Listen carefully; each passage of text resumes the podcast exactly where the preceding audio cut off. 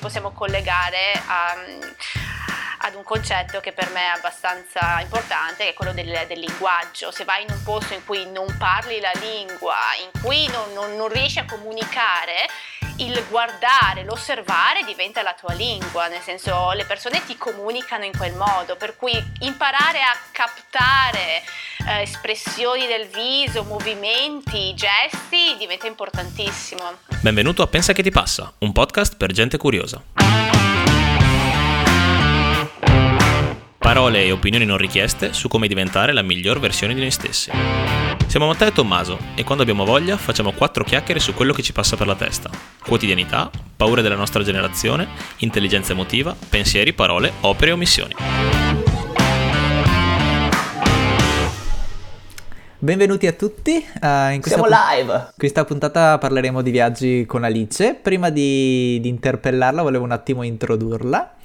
Eh, Alice Pontini è una giramondo e citando dal suo sito, sono cresciuta viaggiando, passando il tempo in quello che è tuttora il mio parco giochi preferito, il nord-est italiano, con le sue Dolomiti, ah. tutte da scalare, camminare e ammirare, e, e vivere dolci colline ricoperte di viti e paesini punteggiati, di antichi palazzi e grandi case coloniche. Ovunque lo sguardo si posava, eh, scorgevo bellezza e storia, e vivevo l'entusiasmo e le passioni delle mie genti. E, um, Alice studia fotografia e comincia a viaggiare. Il suo primo grande viaggio la porta in Nepal e in India nel 2012, su cui scrive tra l'altro eh, il libro Dove le preghiere girano e le montagne sfiorano la luna, che è questo. E, um, dopo qualche anno intraprende un grande, un grande viaggio che la porta dal, dal Canada al Cile, rigorosamente senza aerei poi vediamo anche la durata di, di questo viaggio. Nel 2016 scopre eh, che esiste una figura turistica che non conosceva prima, a quanto pare, il tour leader. Applica e viene assunta eh, non dopo aver fatto la patente D per camion, per guidare i camion e aver imparato come aggiustarli, questa anche parte molto divertente. E da quel, da, da quel, momento dice non si è più fermata, quindi benvenuta Ali. Ciao, grazie, grazie, grazie, grazie. Cominciamo con una domanda che poi secondo me mm, a cui proviamo a rispondere tutti, che però volevo subito porre a te. Eh, Qual è la differenza, secondo te, tra viaggio e vacanza? Oh, cioè è proprio una cosa facile, facile, no? Che sento tante persone che magari anche quando faccio un viaggio, mie, nelle mie piccole esperienze, che mi dicono sono andato in vacanza, ma secondo me c'è una grande differenza tra, tra le due. E poi è bello sapere la tua opinione perché ognuno ha il suo modo di viaggiare no? e, di intendere, e, di intendere, gli spostamenti, quindi è bello anche sapere il tuo punto di vista, dato che hai avuto un sacco di esperienze. Ok, allora secondo me è ovviamente ha a che fare tutto con l'approccio. Sostanzialmente, secondo me, vacanza è una cosa molto introspettiva che in realtà non ti fa interagire particolarmente con il luogo in cui ti trovi, con la gente che vive nel luogo, le usanze, le tradizioni. Quindi tu sostanzialmente ti muovi da dal tuo luogo dove vivi al luogo in che decidi di passare del tempo uh, per rilassarti, per uh, sviarti, per uh, semplicemente un po' cambiare quello che sta attorno a te, quindi cambiare lo scenario che è attorno. Ma secondo me il modo in cui io lo vedo anche un po' nel, nel contesto sociale, mh, quando senti parlare, quando senti persone parlare di vacanza, è semplicemente un modo per cambiare un po' il contorno che hanno, ok? Staccare um, la spina dalla routine praticamente. Esatto, esatto. Continuare è, a vivere mm, come si fa sempre, ma non più nel luogo vicino, cioè non nel luogo di casa. cambiare il ma... setting. Esatto, e mentre ovviamente il viaggio, il viaggio ti mette a contatto, il viaggio proprio ti butta a capofitto anche in modo, scusate, in modo molto violento uh, nel luogo, nelle tradizioni, nelle culture, nelle persone, ok? Quindi è proprio il tuo approccio, quando viaggi sei aperto a tutto, a tutti, mentre quando va vacanzi, eh, secondo me sei molto sei più chiuso. Esatto, secondo me se così, senza pensarci troppo, ti direi una cosa del genere. E a me fa venire in mente una cosa, eh, questo discorso qua, no? Eh, quanto influisce secondo te in, in questo discorso che abbiamo appena fatto eh, la questione della durata, perché tante volte magari uno no, vorrebbe anche vivere di più il luogo in cui va, vorrebbe lasciarsi più andare, vorrebbe connettere in maniera diversa, ma molto spesso per, per questioni di, di, lavoro non ha il tempo necessario a poter connettere fino in fondo. Quindi co- quanto influisce il tempo che dedichi ad un posto, quanto eh, hai la possibilità di viaggiare su, su, su, questo discorso qua secondo te? Um, influisce però in realtà secondo me non più di tanto, nel senso che secondo me è una sorta di, è un'attitudine che alleni. Um, secondo me se una persona è, bas- è abituata a viaggiare poco, eh, ci, ci, mette più tempo ad uscire dalla propria comfort zone e ad aprirsi, ok? Quindi in quel caso avrà bisogno di un periodo di tempo più lungo per permettere di aprirsi. Eh, quindi se una persona invece è un po' più abituata, sai anche se va due giorni viaggiando in un posto, immediatamente appena, appena viaggia è già dentro al, a, alla situazione. Quindi eh, sì, influisce, uh, però dipende anche proprio dalla, dalla, persona, da quanto allenata è, da quanto, dalla predisposizione. E tu sei subito, sempre stata allenata? C'è stato un momento in cui hai realizzato questo, questo switch? Cioè, con i tuoi viaggi, se vuoi anche citare qualche tuo viaggio dove hai sentito che questo processo cambiava? Uh, per me è sempre stata una cosa un po' mm, un po' diversa, un po' strana perché io oh, sono cresciuta viaggiando fortunatamente, ho avuto questa mm, fortuna incredibile, per cui io sono sempre stata, stata abituata fin da piccola a muovermi con i miei genitori, sì, noi avevamo un camper e quindi io appena nata um, i miei mi hanno caricato su questo camper. camper. E quindi abbiamo girato, io appunto, io da quando ho pochi mesi ho, ho viaggiato, quindi, eh, io, quindi, sono cresciuta, sono cresciuta così.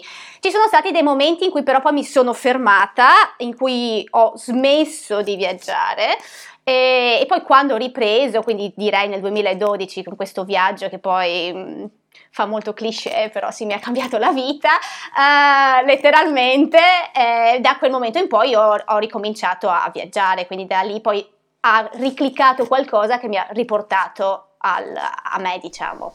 Sì, eh, e tra l'altro quel viaggio, tra virgolette, è stato abbastanza, uh, passami il termine, poi o, e, o, correggimi eventualmente, turistico, nel senso che eravate comunque una sorta di uh, gruppo organizzato. Mm, uh, più o meno sì, nel senso che mm, non nel, nel, nel, nel termine standard, diciamo, nel senso che io avevo trovato casualmente un annuncio, non so nemmeno dove, su dei forum, perché era il 2012, quindi sai, Instagram o Facebook groups non erano così attivi come ora. Ho trovato questo su un forum di viaggiatori, che queste tre persone di Milano che cercavano una quarta persona. Uh, per ovviamente condividere, uh, dividere i prezzi, i costi e quindi io quest- non avendo mai visto queste persone, così ho letto l'itinerario, ho detto ma sì dai, e da lì poi Vado. ci siamo messi in contatto, ci siamo incontrati all'aeroporto e, e, ok, però era comunque una cosa organizzata da questa persona individualmente, nel senso non era... Cioè, ci siamo appoggiati a delle guide mentre eravamo lì, però non è che era un pacchetto, una cosa organizzata, um, insomma, da una compagnia. Organizzata ma in maniera privatamente. Esatto, quanti anni avevi all'epoca, tra l'altro? Oh, oddio, 2012, uh, 23. Ok. 23, sì, 23. E 22, 20, 20, 20 no, sarà il mio compleanno, quindi 22-23, sì. Lei, come l'hai vissuta? Nel senso... Cioè, questi li hai incontrati all'aeroporto, non li avevi mai visti prima? Sì, esatto. Che figata. Eh, cioè, il mio, molto il mio stile, io purtroppo e loro, tra l'altro, erano, sono... tra virgolette, più âgé, cioè avevate comunque abbastanza sì. anni, cioè non era un gruppo di coetanei. No, no, no, loro avevano dai 40 ai 50 anni, erano altre tre persone uh, fantastiche, con un bagaglio di esperienze incredibile. E io ho passato questo, queste due o tre settimane come una spugna ad imparare, ad assorbire. Diciamo che è stata l'esperienza che ti ha svezzato poi a, ai viaggi, nel senso che poi da quel punto in poi ti sei lanciata verso i viaggi più consistenti, diciamo. sì. no, tra l'altro da dire sì. che io uh, Ali l'ho conosciuta tramite eh, quel libro, perché poi dei, degli amici mi avevano eh, regalato il suo libro e io all'epoca ero nel momento in cui scrivi a tutti quelli che, che reputi persone interessanti. interessanti. quindi non so se ti avevo mandato una mail o un messaggio, adesso non, su Facebook. Oh, non mi ricordo, ricordo, però era, era, era quel periodo e ehm, sì, ti dico, come abbiamo detto prima, io da, fino a quel momento avevo viaggiato in Europa, non ero mai uscita dall'Europa, quindi in lungo e in largo, ovunque in Europa, overland, quindi proprio su strada. Però quello è stato il mio primo viaggio f- eh, fuori dall'Europa, quindi proprio un mondo, una cultura diversa.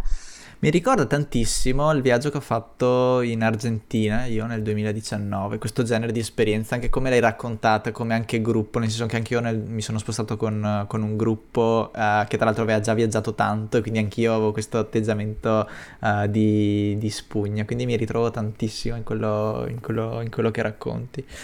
Ehm, non abbiamo fatto una precisazione rispetto a questa conversazione, nel senso che siamo tutti in tre stati diversi, molto, molto divertente, ah, sì, perché siamo in Italia, siamo in Spagna, ma siamo in Russia perché eh, Dalla Alice è in Russia adesso. App- ed è appena finito il tremendo, il tremendo freddo russo. Invierno russo. Tornerei, continuerei un po' il, il tuo storico, Ali, eh, passando poi al viaggio successivo che hai fatto, che anche quello è, è, è, è abbastanza interessante, quello dal, dal, della transamericana, come si chiama? La, la Paname- cioè Panamericana, ma quella è una strada più che altro. Ok, mm. che idea avevi? Come è andata? Um, e quanto oh, tempo Allora io allora, uh, pre- precisazione, dunque è iniziato tutto con un visto, un working holiday uh, canadese, nel senso che io ho avuto appunto anche qui la fortuna di, di essere poi, uh, di aver ricevuto questo, questo visto. ho fatto sette mesi in Canada, ehm, dove ho lavorato. E, ehm, e, alla fine di questi sette mesi io ho detto ok adesso, adesso viaggio no? ah, voglio andare in Sud America in Centro America però non riesco a decidere dove da dove partire a dove arrivare cioè voglio fare tutto ovviamente e quindi ho detto tutta. quindi facciamola tutta no? che problema c'è avevo Ormai tempo avevo, cioè, avevo messo via un po' di soldi dopo quei, quei sette mesi di lavoro e ho detto dai e quindi io, da, io sono, ero a Toronto, sono stata a Toronto sei mesi, sette mesi, e, e, da lì poi ho preso un treno, ho attraversato il Canada e da Vancouver ho iniziato a, a scendere, scendere, scendere e, senza prendere aerei abbiamo provato a farla tutta su strada, uh, anche quel pezzo del Darien Gap, che è quel pezzo tra Panama e Colombia dove non ci sono strade, ma c'è quel pezzo di giungla, uh, che invito tutti ad andare a fare un po' di ricerca perché è molto interessante. E, e niente, ci, abbiamo, ci ho messo no, sette mesi in Canada e poi nove mesi e mezzo di viaggio. E e non avevi programmato niente, chiaramente, perché adesso vorrei anche tirare no. fuori questo, questa, questa diatriba. Viaggio organizzato, viaggio improvvisato, quale ti appartiene di più?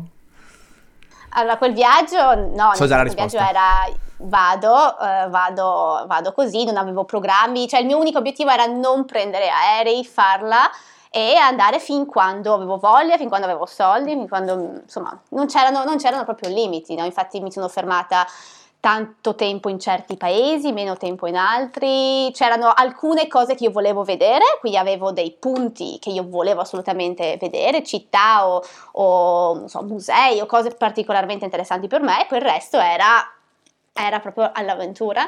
E, ed ero particolarmente aperta a qualsiasi tipo di opportunità, esperienza ed è stato quello un po'... Secondo me questo approccio era... ti permette anche di prenderti tempo per te per capire cosa, cosa vuoi davvero da un viaggio, cioè al, no, ho fatto dei, per, purtroppo fino, fino adesso delle, brev, delle, piccole esperienze di questo tipo e, e, uno è un viaggio in Croazia in cui ho fatto degli amici.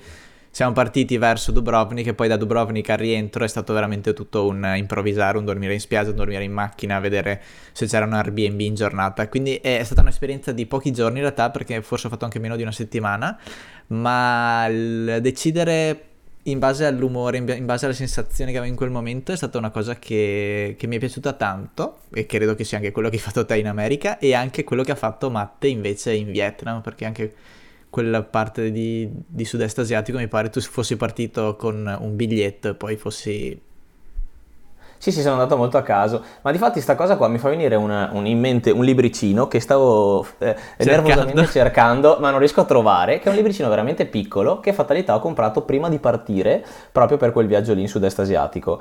E eh, è di un, di un, signore francese che poi è diventato molto famoso nel mondo dei viaggi, ha creato anche delle guide di viaggio stile Lonely Planet, però in francese eccetera eccetera. Vabbè comunque, eh, questo libricino molto piccolo eh, si basava tutto sul discorso del perdere tempo in viaggio, ma non perdere tempo nel significato negativo della parola, no? E c'è un aneddoto all'interno del libro che è molto bello, che paragona il viaggio un po' a un sofà, no? Non a un letto. C'è un sofà, lui dice, una cosa sulla quale... Un sofà come, come lo intendeva lui, una sorta di, di poltrona scomoda, no? Un qualcosa su cui tu ti siedi e sosti, ma non è una cosa permanente, definitiva, comunque rilassante, sei sempre lì eh, ti, ti, stai, ti, stai, un attimo fermando, ma sei sempre pronto a ripartire, ti fai guidare un po' dall'umore, no? E quindi da, lui praticamente spiegava questo discorso per il quale eh, il vero viaggio è quello che, in cui tu sei sempre pronto a farti prendere da quello che può succedere, dal tuo umore, dalle iniziative e non, non sei guidato da un piano predefinito né da, da, da un obiettivo particolare, semplicemente vai, vai, a viaggi. E mi è rivenuto in mente subito quando hai detto questa cosa qui, sono stata di più in certi paesi, di meno in altri, eh, non c'è c'era un, un, obiettivo definito, potevo tornare quando finivo i soldi o quando mi stufavo e, e questa è una cosa molto, molto figa. E, ehm, io quando sono stato in sud-est asiatico in realtà ho fatto la cazzata tremenda di comprare anche il biglietto di ritorno perché oh. all'epoca ero fidanzato, perché era il mio primo viaggio lontano lontano, era la prima volta che uscivo dall'Europa e allora ho fatto la cazzata tremenda di farlo. E, ehm, però, però, durante il viaggio mi sono proprio reso conto di questo. Infatti la domanda che ti, che ti facevo prima riguardo alla, alla, durata era proprio perché io l'ho vissuta così, un po' per, per, aver letto questo libro, un po' perché ti faccio un esempio pratico, vi faccio un esempio pratico. Quando sono stato in Vietnam eh, avevo scelto di entrare eh, senza richiedere il visto turistico che era, che era a pagamento e eh, per l'Italia che il passaporto italiano poteva stare in Vietnam due settimane. E io all'epoca entrando pensavo che due settimane fossero tantissime per, per, visitare il Vietnam, per vedere le cose che volevo. Mi sono reso conto che dopo i primissimi giorni ho detto io qua ci voglio stare almeno tre mesi, come cazzo faccio a fare solo due settimane? E siccome ero inesperto, non sapevo, non volevo pagare, non volevo essere arrestato tra l'altro, perché c'era quella cosa lì della visa run che potevi uscire dal paese e rientrare per, per, farlo, per rinnovarlo, eh, io ho fatto tutto di corsa per riuscire a stare dentro le due settimane e mi sono ripromesso da quella volta che non l'avrei mai più fatto perché è stato bellissimo. Il Vietnam è tuttora uno dei paesi che adoro di più, ma è stato veramente frustrante perché sentivo che avrei, avrei, voluto veramente farmi trasportare dagli eventi, dalle persone che conoscevo. Ho conosciuto persone pazzesche di tutti i tipi. E veramente, se tu hai questa possibilità, fai veramente un'esperienza totalmente diversa. Ah, collegandomi a questo, eh, vorrei parlare del fatto di conoscere persone. Cioè, penso che questo tipo di viaggio, Ali, penso tu possa confermare, ti porta veramente a, ad entrare in contatto con molte più persone, che poi anche la grande differenza che dicevi prima te tra viaggio e, e vacanza. E penso che al momento tu conosca più persone eh, fuori dall'Italia che dall'Italia, tra l'altro. Sì, probabilmente sì, e anche il tipo di rapporto è, è diverso in realtà, no? Eh, perché alla fine è, è, è, tutto lì, cioè noi possiamo andare a vedere i musei o le città o ma, ma, non è nulla in confronto alle connessioni umane che poi possiamo creare. Sì, Tutto dici lì, che il viaggio è, più, è, anche più le persone certe volte che, che il luogo in sé. Assolutamente, ovviamente dipende da insomma, cosa cerchi, cosa vuoi dal viaggio, che cosa ti aspetti, però dal mio punto di vista, per come la vivo io, sì, um, io, cioè per me quello è tutto, fa proprio parte del, del core, diciamo, del, delle mie esperienze, che per, poi per me sono più esperienze che, che viaggi in realtà, no? Mi, cioè, per me quello è l'importante in realtà, è conoscere, capire, parlare, guardare e sì, belli musei, bello tutto, sono la prima insomma, a, ad avere una lista di, di, quelle cose da fare, però poi, poi no, anche perché poi i, i, progr- i, progr- i, programmi cambiano, come abbiamo detto, come diceva anche Esatto. Se dov- dovessimo fare una lista di tre cose che, ehm, a cui presti attenzione quando vai in un posto nuovo, quali, quali sono? Cioè, tre per dare un numero, poi se ne hai di più o di meno. Oh, tre. Eh, ma da, mm, nel senso, hai un, da che punto di vista? Nel senso, un generale? Eh, domanda e risposta così? multipla. Uh, arrivi in un posto dove non sei mai stata, non so, presti attenzione alle persone, presti al cibo, quali sono le tue boh, priorità, se ci sono, eh. Per me, persone prima di tutto, nel senso io sono... Mm, io osservo molto, io adoro osservare, osservare tantissimo, io osservo molto, mi piace Quindi osservare... Quindi ci stai osservando in questo momento? No, tantissimo, voi non avete idea.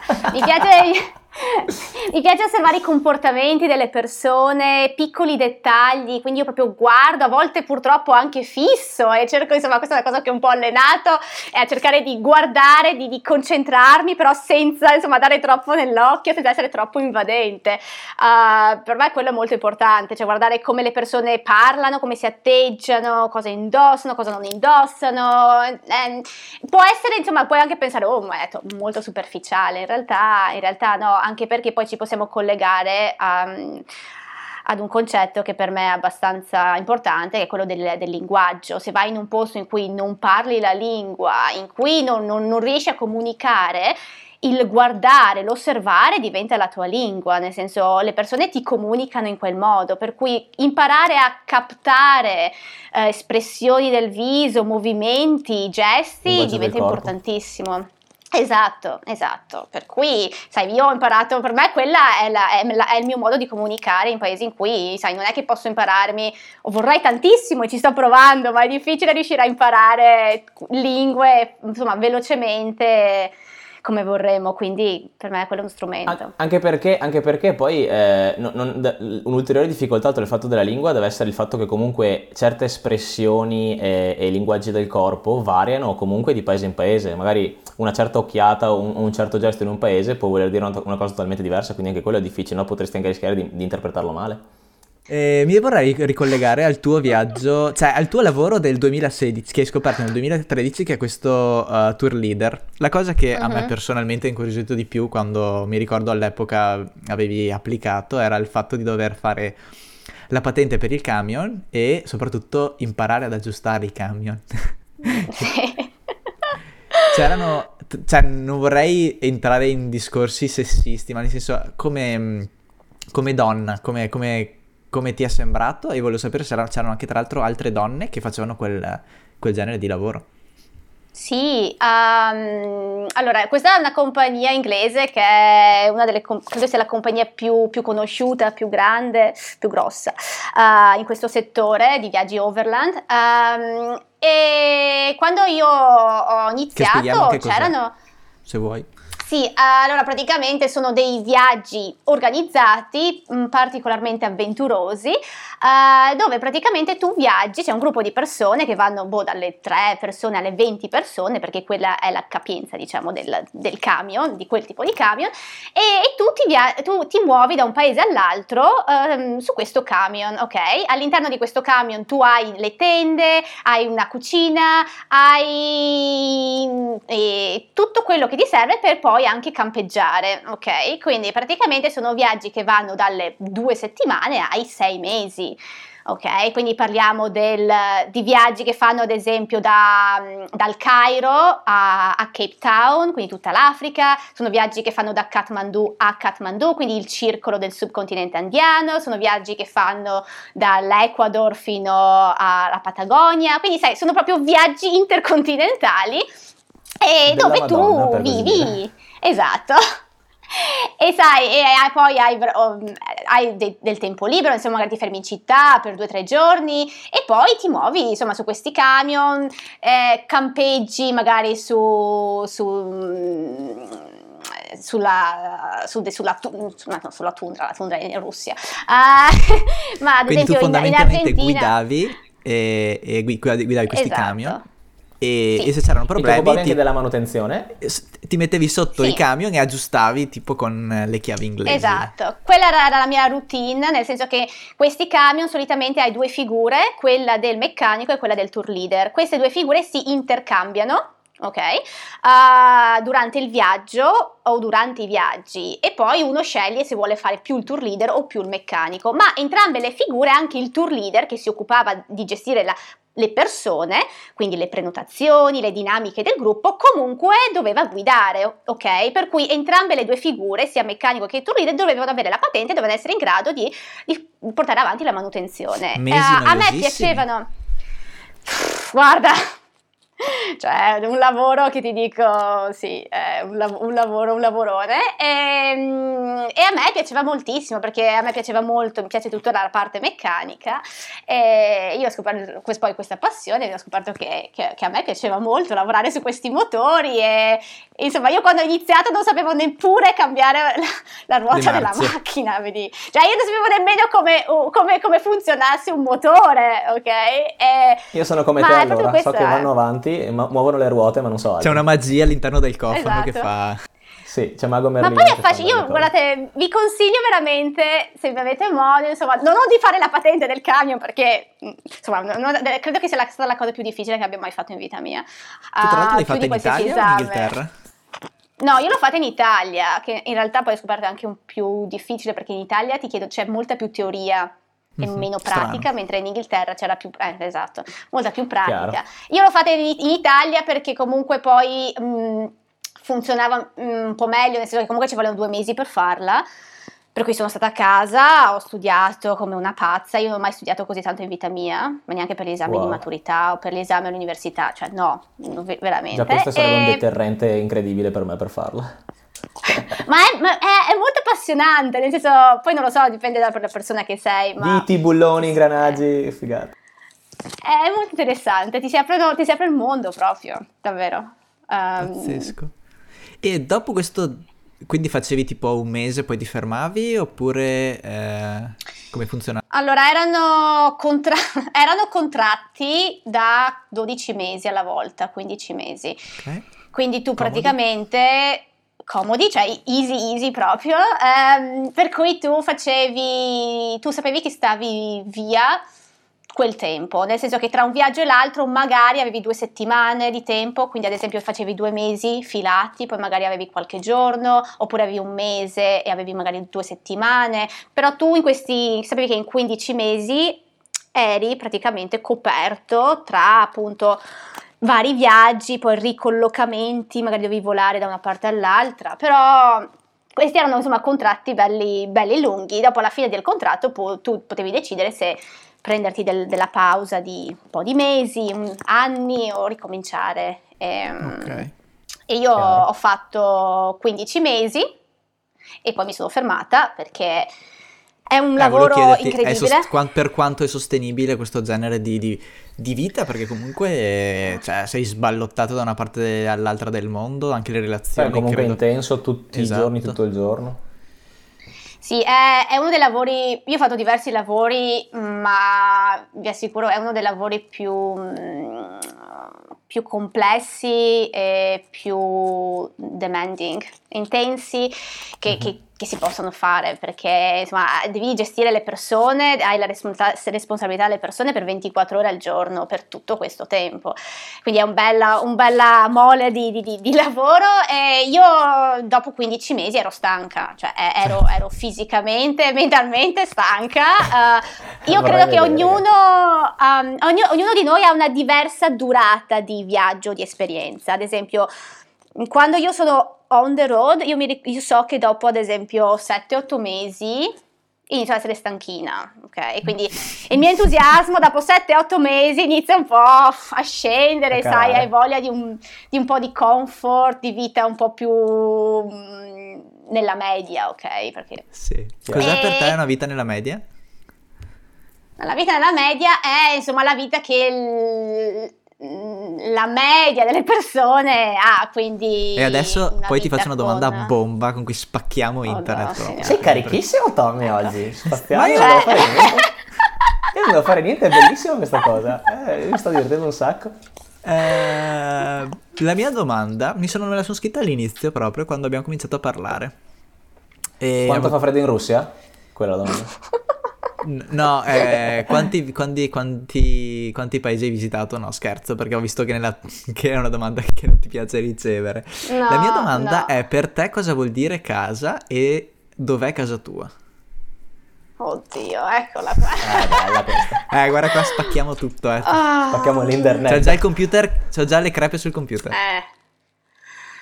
Eh... E poi la, la, la, rispondiamo tutti secondo me a questa domanda perché... Sì, sì, è una domanda molto personale, molto figa. È una, do- una domanda io credo di aver provato a rispondere per tantissimi anni e, e non, non, so, nel senso ti possono, sai, senti continuamente quelle frasi, eh, alla casa, eh, dove, dove, hai, non so, gli amici, dove hai i genitori, dove ti senti, dove, dove... la casa è il luogo a cui pensi con quella nostalgia. Io mm, non lo so, nel senso... Io ho imparato un po' a crearmi ci sto ancora ragionando, non ho proprio una risposta e forse non ce l'avrò mai, nel senso io me la sto un po' costruendo un po' ovunque, nel senso uh, mi, al momento mi sembra di avere tante case, ok? Ovvio, io posso dirti... Oh, sono particolarmente legata all'Italia, sono particolarmente legata ai nostri luoghi e forse quella è casa, ma però casa a volte è anche un luogo in cui tu vuoi tornare, un luogo che ti manca e io quella mancanza non ce l'ho tantissimo come, come, come tu sai Tommy. Eh, a volte sono momenti in cui dico ok voglio tornare a casa ma non sono molti. No? Eh, quindi ho imparato un po' a portarmela dietro alla mia casa e a cercare quelle sensazioni in tanti altri luoghi. E forse anche quello un po' forse il mio pro- problema diciamo che cerco di ricercare quelle, quelle sensazioni e quei quei luoghi e forse anche le persone in tanti posti e questo ha degli aspetti positivi ma anche negativi ovviamente. Quindi è una domanda molto molto contorta eh, che è in progress, diciamo che è in progress. Eh... Molto interessante. E per te Matte? Che, cioè, in realtà io, io, faccio questa domanda perché comunque attualmente vivo a 15 km dal paese dove sono cresciuto, quindi... Beh, per me casa al momento è qui, ma è una domanda a cui posso rispondere molto facilmente per lo stile di vita che ho avuto fino adesso, però voi due in modi diversi, ovviamente siete persone che hanno comunque eh, abitato in giro per il mondo, e quindi in realtà il vostro punto di vista è molto più interessante del mio. Ma secondo me, beh, io comunque ho vissuto in giro, non, non in maniera così estensiva e, e figa come, come Alice, però, però sì, e questa domanda, come diceva lei, me la sono posta un sacco di volte, continuo a pormela e io credo che sia una domanda che la risposta alla domanda si evolve, cambia continuamente e, e non è mai definitiva perché credo che il concetto di casa possa cambiare sempre in base a quelle che sono le tue esperienze e le persone che conosci. E per i primi anni in cui sono stato via eh, ho sempre pensato che casa fosse casa dove sono nato e ho vissuto un, un fortissimo senso di nostalgia eh, durante tantissimo tempo eh, pensando a, al fatto di essere via. Avevo, ero in bilico un po' fra questo, questa, questa, voglia di esplorare, di andare, di, di realizzarmi, di scoprirmi e di vedere qualcosa di nuovo, non stare nel posto in cui ero stato per per tutti i primi anni della mia vita in cui ero cresciuto e dall'altra il fatto che comunque mi mancava, il fatto che sentivo una forte appartenenza, come diceva lei io tuttora mi sento molto legato all'Italia, sono contento di essere italiano, quando torno sono sempre felice, però ehm, però non riesco a, a, definire, se tu mi dici ti senti a casa, a casa tua, sì perché sto con i miei genitori, sì perché porre le cose con cui sono nato, però non, non, è quel sentimento lì fortissimo e anche a me capita come capita a lei di non avere più tutta questa voglia di tornare sempre comunque o, o, o di tornare in generale, no? E quindi non lo so, ci sto ragionando anch'io. E per dirti ora a Barcellona mi sento particolarmente a casa in questo momento qui e penso, ritornando a quello che abbiamo detto prima, che casa sono un po' le persone, no? Innanzitutto la tua casa sei te stesso, sei, sei tu, cioè il modo in cui stai, il modo in cui ti senti, però poi più che una questione di, di, di, di luoghi, di posti, è la questione del, dell'intorno di persone che tu riesci a crearti e che fanno sì che tu ti senti bene e che ti senti a casa però è un, è un, casino di domanda veramente. No, concordo, no, concordo, concordo appieno comunque con questo concetto del, del, dell'evolversi, che è proprio una domanda che cambia e una risposta che cambia continuamente. Quindi sì, concordo appieno, concordo. E tu dove ti senti a casa, Tommy? Io mi sento a casa qui. Dove c'è ma... il prosecco? Possiamo dire questo che ci piace come, come risposta? Sì. Ma parlavo ieri anche con la mia insegnante di inglese, perché sto facendo lezioni di inglese, ragazzi. E, um, lei, tra l'altro, è un'americana che vive a Barcellona. E, e lui invece oh. di trasferirsi a Barcellona le fa online. Cioè, pensa quanto stupido è. e, um, e c'è, in realtà, io ho questo uh, desiderio che sto rimandando da anni di comunque fare un'esperienza uh, all'estero, perché comunque qua sto bene, ma ci sono delle condizioni che mi porterebbero invece a provare altre, altri luoghi e altre, più che altri luoghi, altre condizioni, perché Eh, quello che mi manca attualmente qui non è eh, qualcosa di fisico, perché oggettivamente qua abbiamo del cibo della Madonna, abbiamo dei posti della Madonna e abbiamo una cultura della Madonna. Però mi manca un po' eh, la mentalità, poi non so se è uno stereotipo, un'idea che ho io, uh, però un po' di mentalità diverse o uh, luoghi in cui si incontrano anche tante persone, non lo so, questo desiderio... Il confronto di... forse anche. Esatto, di voler... Uh, perché poi anche te Ali, penso viaggiando tu abbia avuto modo di confrontarti con tantissime persone, penso che questo ti abbia... penso sia l'arricchimento più grande dei, dei, dei viaggi nel senso che poi non ti lasci neanche andare ai pregiudizi. Mi viene in mente mio padre che ce l'ha su quei francesi che ha dei pregiudizi basati su non so cosa, senso... e quindi vivendo anche le persone degli altri eh, paesi. Ma io ce l'ho con i francesi, così. puoi, anche, puoi anche andare a capire come, come funziona effettivamente il mondo e appunto non basandoti sui è un continuo mettersi in discussione e, e, e ti si sviluppa una, una, un atteggiamento critico che a volte forse è anche esagerato, almeno nei miei confronti, forse perché comunque è una cosa che faccio costantemente. È proprio il mettersi in discussione, cioè te come persona, te nella società, te nella tua cultura, quindi è, è un continuo domandarsi, un continuo è un viaggio, cercare risposte. Non solo nel mondo, ma un viaggio anche in, in te stessa, possiamo dire, o comunque in... Assolutamente prima di tutto vorrei dire nel, dal mio punto di vista, adesso, almeno in questi ultimamente. Bello, quindi la, anche la Russia, il freddo russo ti ha, ti ha allenato. Provata, all, sì. all'introspezione. Tanto ci racconti eh, sì. un po' il, il, del ah, posto sì. in, cui, in, cui, sei, le temperature, e il perché cibo, sei come lì? si vive Oh. e perché sei lì, che è molto interessante. Allora, uh, dunque io sono in una cittadina mh, che per gli standard russi è molto piccola, ok? Quindi è una città di provincia, in realtà è il capoluogo della regione in cui mi trovo, eh, si chiama Petrozavodsk, eh, si trova a 7 ore a nord di San Pietroburgo. Uh, Comode? È comoda, una cittadina di... Bah, delle dimensioni di Treviso vorrei dire, dai. Ah, Per senza il 40.000 prosecco, però. abitanti. Sì, no dai, ma Treviso è di più, Uh, no? Non lo so, 80.000, No, no. 100.000, quanti abitanti ha No. Treviso? No, non ne ho idea. No, ne avrà di più lì, non fanno, Pro. sicuramente lì non fanno gli spritz perché si ghiacciano subito. No, Dopo guarda, lascia stare. Ah, Qui c'è la vodka. ah, Solo vodka. Ehm, Solo la vodka. e, e niente, io sono qua. Dunque, io mi sono, sono arrivata qui l'anno scorso a marzo dall'India. Ero in India, sono arrivata qua per lavoro. Dovevo fare una settimana di meeting con la compagnia eh, con cui, con cui lavoravo. E, e niente, al momento in cui sarei dovuta ripartire, quindi lasciare la Russia in direzione Pakistan. Ehm, niente, cioè una- un paese dopo l'altro ha chiuso le frontiere, i voli hanno iniziato a non volare più e io mi sono ritrovata a pensare, ok, rischio di essere mandata in Italia, che era quel periodo in cui i casi eh, di, di virus aumentavano. Eravamo il posto peggiore del mondo. Esatto, in quel momento cui si pensava che fosse solo l'Italia il problema, e poi sarebbe tutto sistemato in due settimane. E io ho detto, ho fatto questa trafila pazzesca all'aeroporto di Mosca, ehm, dove ho scoperto che quando arrivi al- all'imbarco, al gate, poi tornare indietro è un casino, cioè è una di, quei- di que- di quelle cose che tu fai solo in una, in una Direzione direzione.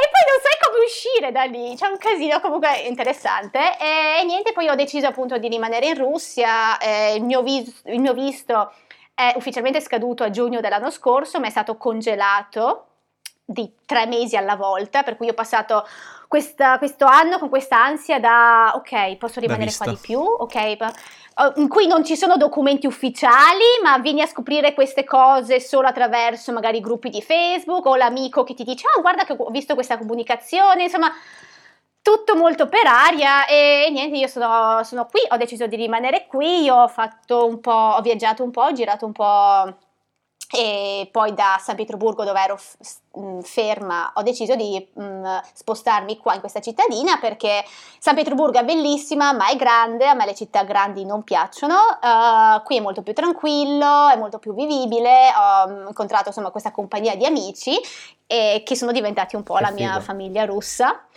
e, e, quindi mi sono integrata un po', un pochino uh, e, e, quindi io Ma sono, come li hai conosciuti?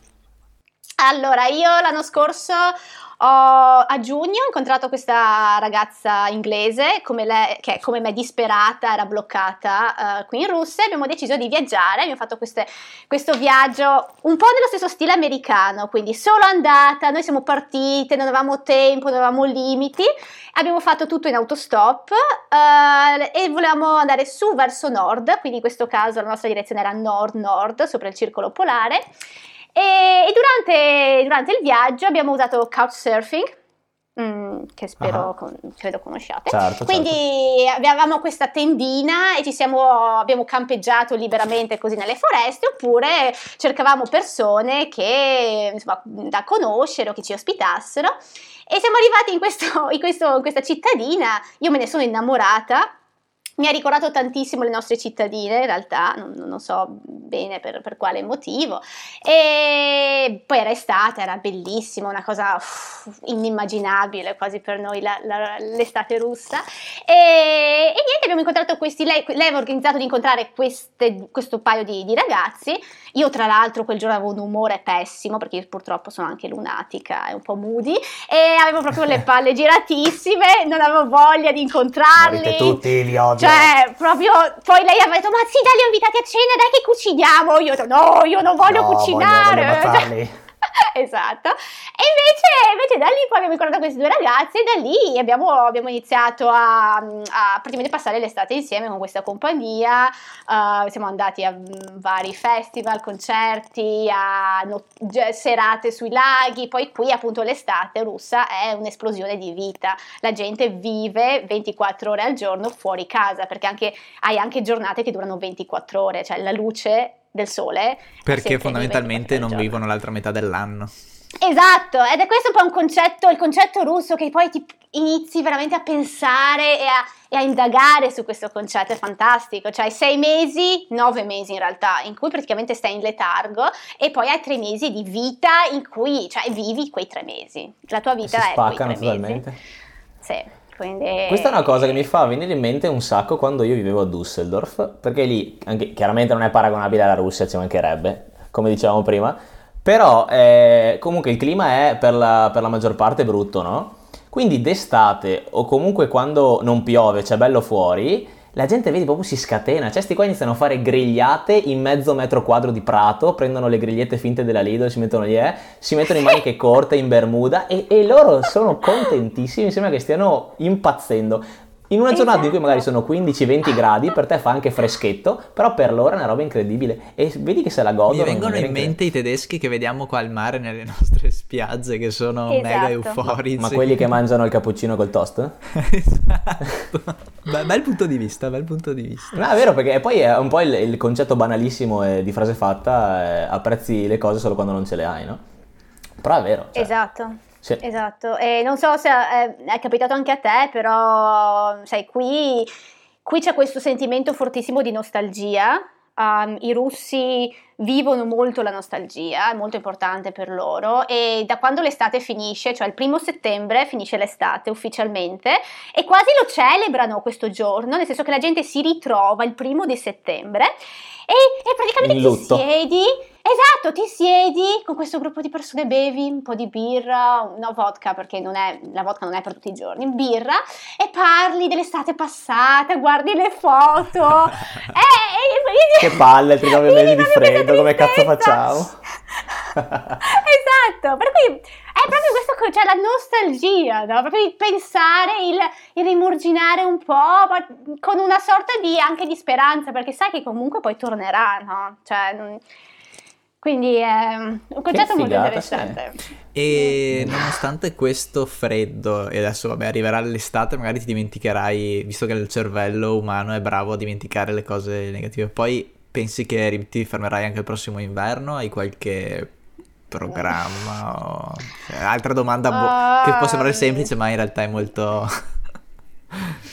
sì, uh, soprattutto, sai, come com- conosci un po' il mio modo di vivere, io prendo molto le opportunità al volo e, e guarda, non lo so, nel senso che l'inverno russo è, è duro, uh, devono esserci dei presupposti, nel senso se io decido di passare qui un altro inverno, non credo che succederà perché comunque credo e spero ci sia la possibilità per me di spostarmi, um, sono un po' stanca ovviamente, io so, adesso sono quasi, sono 13-14 mesi che sono via dall'Italia. Um, sono un po' stanca di stare, di, di stare qua, insomma, è, è, la prima volta in vita mia che, che passo così tanto tempo in un paese uh, senza uscirne.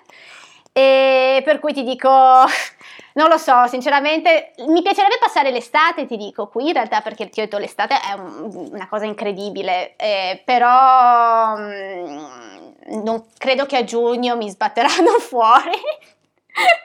Eh, e, e, credo che sia anche il momento di, sì, di passare insomma a di qualcos'altro cambiare. E, Okay. di cambiare perché sì è, è dura l'inverno. E lì vorresti tornare un po' a casa, casa nel senso dove sei nata, oppure vorresti comunque già andare direttamente da un'altra parte? Mm, bella domanda anche questa. No allora io credo che vorrei tornare a casa per un po', per un po' di tempo. Un po' di tempo per me significa un mese. Mm, un mese mezzo ecco per me quello è un tempo sufficiente Giusto il tempo per stancarsi dell'Italia e ripartire. Esatto, solitamente non mi fermo, non mi sono mai fermata più di tanto, cioè il mio massimo è stato l'anno scorso, mi sono fermata un mese e mezzo ed è stata la prima volta credo in, in cinque anni. Eh, però per me quello è un tempo, un tempo sufficiente e poi sto, stavo pensando adesso dove spostarmi, però è abbastanza complicato Chiaro.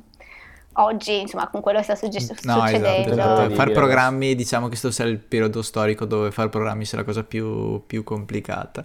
Entrerei adesso nella fase cliché, eh, frasi fatte, domande fa- facili, quelle cose lì. Eh, mi piacerebbe chiederti qual è il posto dove sei arrivata e che ti ha sorpreso di più. Cioè, pensavi, vabbè, questo è un posto di merda, invece sei arrivata e hai detto, porca puttana, ci voglio tornare. Oddio, fammi pensare. Ah, detta così, forse ti direi forse il contrario sarebbe più semplice, nel senso magari posti in cui avevo un po' un pelo di aspettativa e mi hanno deluso. Ma io voglio sapere i posti belli, non i posti dove- Allora, io il fatto il problema, il problema, Cioè, problema, ti stai no, mandando nei posti schifosi dove non vuoi andare. No, allora io eh, una, cosa, sì, una cosa che riesco a fare solo in certi aspetti della mia vita, che è fantastica, è non avere aspettative, ok? Io ho imparato a farlo per certi aspetti della mia vita e non per altri, purtroppo. Però io quando viaggio, quando mi muovo, ho poche aspettative, ok? Quindi io mi sono innamorata follemente di alcuni posti. Ehm, ad esempio, beh, io credo che il Ladakh, cioè il nord dell'India, sia tuttora uno dei posti più belli che io abbia mai visto. Um, e so che adesso è cambiato, ma quando io sono stata nel 2012 era molto remoto, c'erano pochissimi turisti, soprattutto occidentali, per cui era molto, molto intatto, molto, molto tradizionale e mm, per me quello è stato un po' forse il posto più bello. E poi, beh, adesso si sa, il Centro Asia, che è praticamente diventata la zona in cui adesso io mi soffermo s- maggiormente, sia dal punto di vista lavorativo che anche personale. Io appunto mi sono innamorata del Centro Asia. e per me è stata, è stata una sorpresa, nel senso che io ero sempre molto affascinata. Ma affascinata come lo ero di tanti altri posti. E quando sono andata lì per la prima volta ho sentito proprio questo. È stata una cosa molto strana questa sensazione proprio di essere quasi a casa. Io mi ricordo la prima volta che sono andata in Uzbekistan, ho detto "È una- mi sento a casa, non so per quale motivo, forse in una, vita, pre- pre- una vita precedente ero magari un'uzbeka, eh, però io ho avuto proprio quella sensazione. Ma è e- chimica secondo me, perché quella co- succede con le persone, ma succede anche con i posti, cioè tu non sai perché, ma è proprio una, una scintilla che scatta e dici cazzo, qua sono, qua ci sto bene, qua, qua è, mi- è un posto per me. Sì, ed è- ed è- però mi stupisce ancora, no? Una cosa che comunque continua, continua a stupire ed è bellissimo secondo me. Um, Sì, sì, sì. E, e poi ci sono altri posti in cui invece no, per niente, posti in cui continuo ad andare magari, e in cui provo a, cer- a cercare quella connessione, perché a volte mi sforzo anche, che non va proprio bene, però mi sforzo di trovare quella connessione o di entrare nel luogo, nella cultura, nelle persone e poi alla fine sai, ci provi, ci provi, ci provi e però non, non ci riesci e va bene così, credo, no? Nel senso non possiamo amare tutti Tutto e e tutto, tutti. eh, però sì, eh. Concluderai con la domanda più di merda che si può fare a una persona che viaggia tanto, quindi quanti paesi hai visitato, in quanti paesi sei stata nella tua vita? Io ho appena fatto il conto dei, dei- dei miei, non so se vedevate che stavo muovendo le dita come un bambino, ma io ne ho contati 15. Io non ho idea. Ah, io anche, allora io non credo di averli contati un qualche anno fa perché mi chiedevano questa cosa. Il problema un po' mio è che io continuo a tornare negli stessi posti, cioè io, io ho perso il conto di quante volte sono tornata in cer- nei paesi centroasiatici, per cui io adesso ritorno, io, questa è una scelta che io ho fatto, anziché collezionare e decidere di andare sempre in paesi Certo. nuovi, ho deciso di concentrarmi su posti che mi piacciono di più, in cui mi sento meglio anche dal punto di vista lavorativo. Ho- mi, so- mi sto concentrando su una zona. Squadra che Ma non si credo- cambia. Eh? Esatto. Eh, ma credo una cinquantina. Ok, proprio asfaltato di brutto.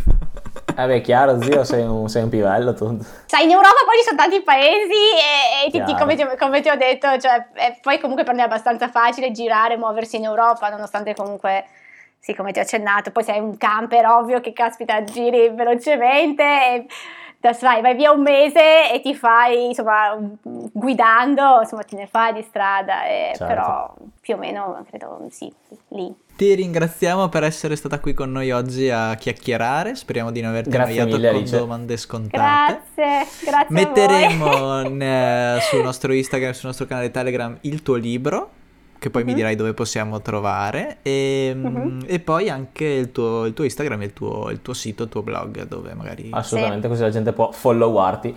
Chiudendo, Sì. hai magari dei, dei libri che vuoi consigliare a tema viaggio o per capire un po' che sono belli da leggere in viaggio? Insomma, qual- qualche libro che ti fa venire in mente il tema del viaggio? O che è stato importante per te? Io ho fatto, cioè, molto tempo fa, quindi quando ho iniziato a viaggiare, quindi del- magari si parlavano di una decina di anni fa, leggevo un po', un po' i classici, diciamo, quindi ho letto un sacco di, eh, di Terzani. Ok. Sì, la Terzani, Eh, sì, quindi ho- pff, però ti dico, mi annoiavo, ci trovavo un po', anno- no, ok, adesso prendere un po' così.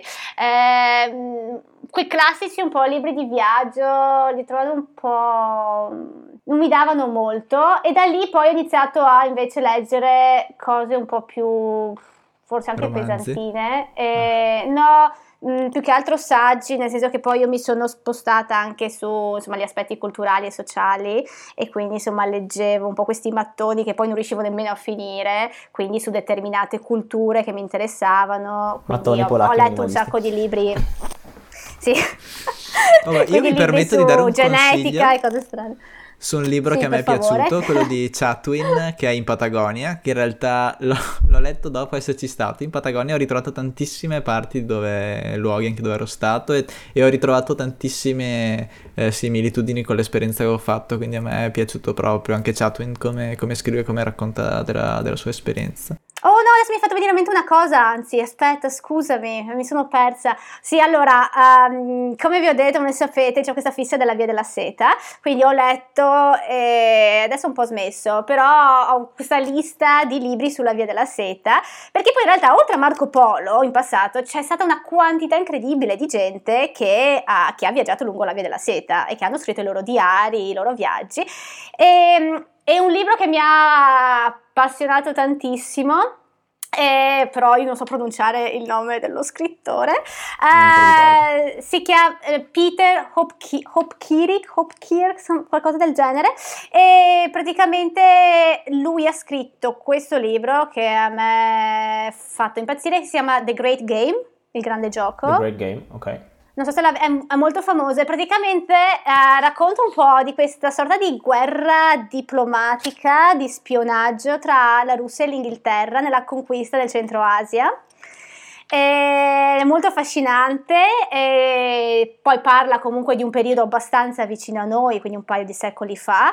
E insomma, se viaggi in Centro Asia ti ritrovi eh, esattamente nel libro, quindi è un libro che ti tiene molto, molto insomma col, col fiato eh, in, sos- in sospeso. E, e tra l'altro lui poi ha scritto altri libri, eh, poi anche sul Tibet che io ho questo amore mh, sviscerale per il Tibet. Per cui questo, questa, questo adesso, guarda, cercalo, adesso cerca The Great Game uh, e così poi possiamo anche trovare il nome e pronunciarlo in maniera corretta perché non ho idea di come pronunciare Ok, cercheremo. Comunque, The, The, Great Game, il grande gioco, è uno dei miei libri preferiti. Da leggere. Uh, Ok, concludiamo, ti salutiamo e... Grazie ancora Alice. Linkeremo tutte le, le risorse che ci hai detto e noi ci vediamo la prossima settimana con, la, con un episodio che parlerà... Una nuova incredibile puntata parlerà di... Trovare la propria strada. So. Ah! Oh! Perché noi siamo esperti in questo. È collegato tema. al viaggio, al viaggio. perfetto. esatto, è un viaggio, la vita è un viaggio. Alla prossima, Bella. ciao. Ciao. Ciao.